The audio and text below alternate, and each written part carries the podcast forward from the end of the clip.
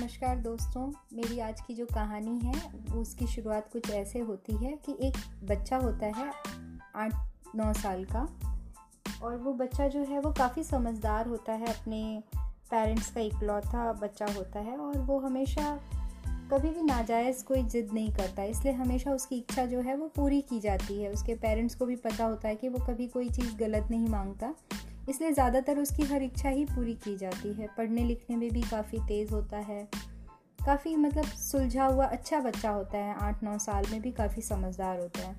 लेकिन अचानक से एक दिन ऐसा होता है कि वो आके अपने पेरेंट्स से काफ़ी ज़िद करने लगता है कि मुझे एक पेट एनिमल रखना है अपने पास, जिसके खिल, उसके पापा जो है वो बिल्कुल खिलाफ होते हैं। वो बिल्कुल नहीं चाहते कि घर में कोई भी पेट एनिमल रखा जाए। वो बिल्कुल मना कर देते हैं कि नहीं बेटा, ये तो मैं इच्छा पूरी नहीं कर पाऊँगा, मुझे बिल्कुल पसंद नहीं है कोई भी पेट एनिमल रखना।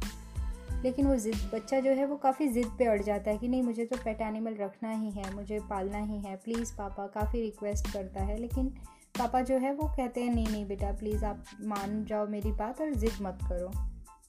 तो फिर वो फिर भी वो उसके मन में जो है वो ठान लेता है कि नहीं, मैं एक ना एक पेट तो ला के ही रहूँगा, मैं ही उसकी देखभाल करूँगा, मैं ही सब कुछ करूँगा, लेकिन पेट तो मुझे चाहिए। फिर वो अपना गुल्लक खोलता है, जाता है अपने कमरे में, गुल्लक निकालता है, सारे पैसे निकालता है, गुल्लक में से काउंट करता है। तो एक हज़ार निकलते हैं उसमें से, करीब करीब एक हज़ार रुपये होते हैं। तो वो सारे पैसे ले लेता है अपने पास में और वो निकल लेता है मार्केट में। चला जाता है। पास में ही मार्केट होता है, वहाँ पे उसे पता होता है कि एक पेट शॉप है।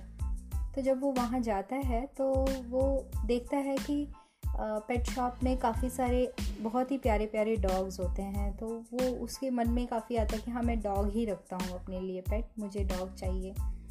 तो वो अंदर जाता है शॉपकीपर के पास और उससे जाके कहता है कि, अंकल, मुझे एक अच्छा सा डॉगी चाहिए। तो वो कहते हैं अच्छा तुम खरीदने आए हो, कोई और नहीं आया तुम्हारे साथ?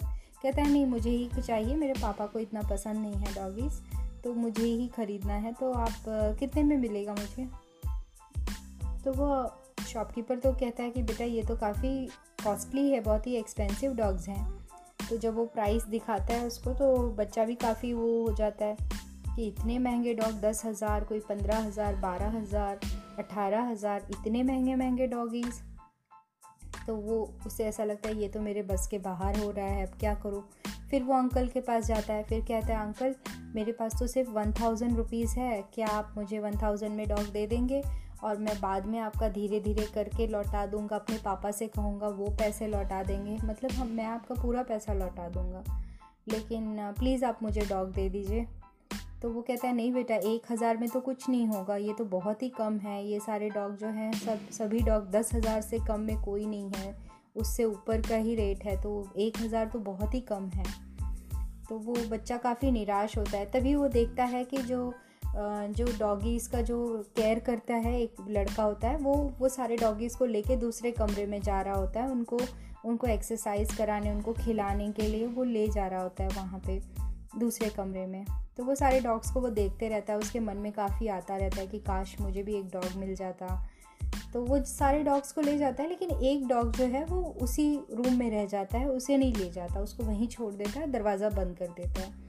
तो वो देखते रहता है उस डॉग को तो वो बुलाता है वो अंकल को, बोलता है अंकल ये वाला डॉग ये कैसा रहेगा? ये कितने में है? तो बोलता है, अरे, ये तो कोई काम का नहीं है तुम्हारे, ये वाला डॉग तो काफ़ी मतलब इससे के साथ तुम खेल भी नहीं सकते हो और इस, ये तुम्हारे काम का नहीं आएगा। तो वो कहता है, नहीं, लेकिन मुझे यही डॉग अच्छा लग रहा है, मुझे यही चाहिए। तुम कह रही, ये तो लंगड़ा डॉग है, इसको लेके क्या करोगे? ये कोई तुम्हारे साथ खेलेगा नहीं, तुम्हें कोई अच्छा नहीं लगेगा तो क्या करोगे रख? के तो कहता है कि, नहीं नहीं, अंकल, आप मुझे ये डॉग कितने में आता है, आप मुझे वो तो बताइए। तो वो कहता है, ये तो तुम फ्री में ले जाओ और इसके साथ तुमको कुछ और जो चाहिए, तुम वो मुझे बता दो। मैं तुमको दूसरा डॉग भी दे देता हूँ, बाद में तुम पैसे लौटा दें। मतलब नहीं नहीं, मुझे आप यही डॉग बताइए और इसका क्या प्राइस है? मुझे जैसे दूसरे डॉग्स के प्राइस है, मुझे वही प्राइस में ये भी चाहिए।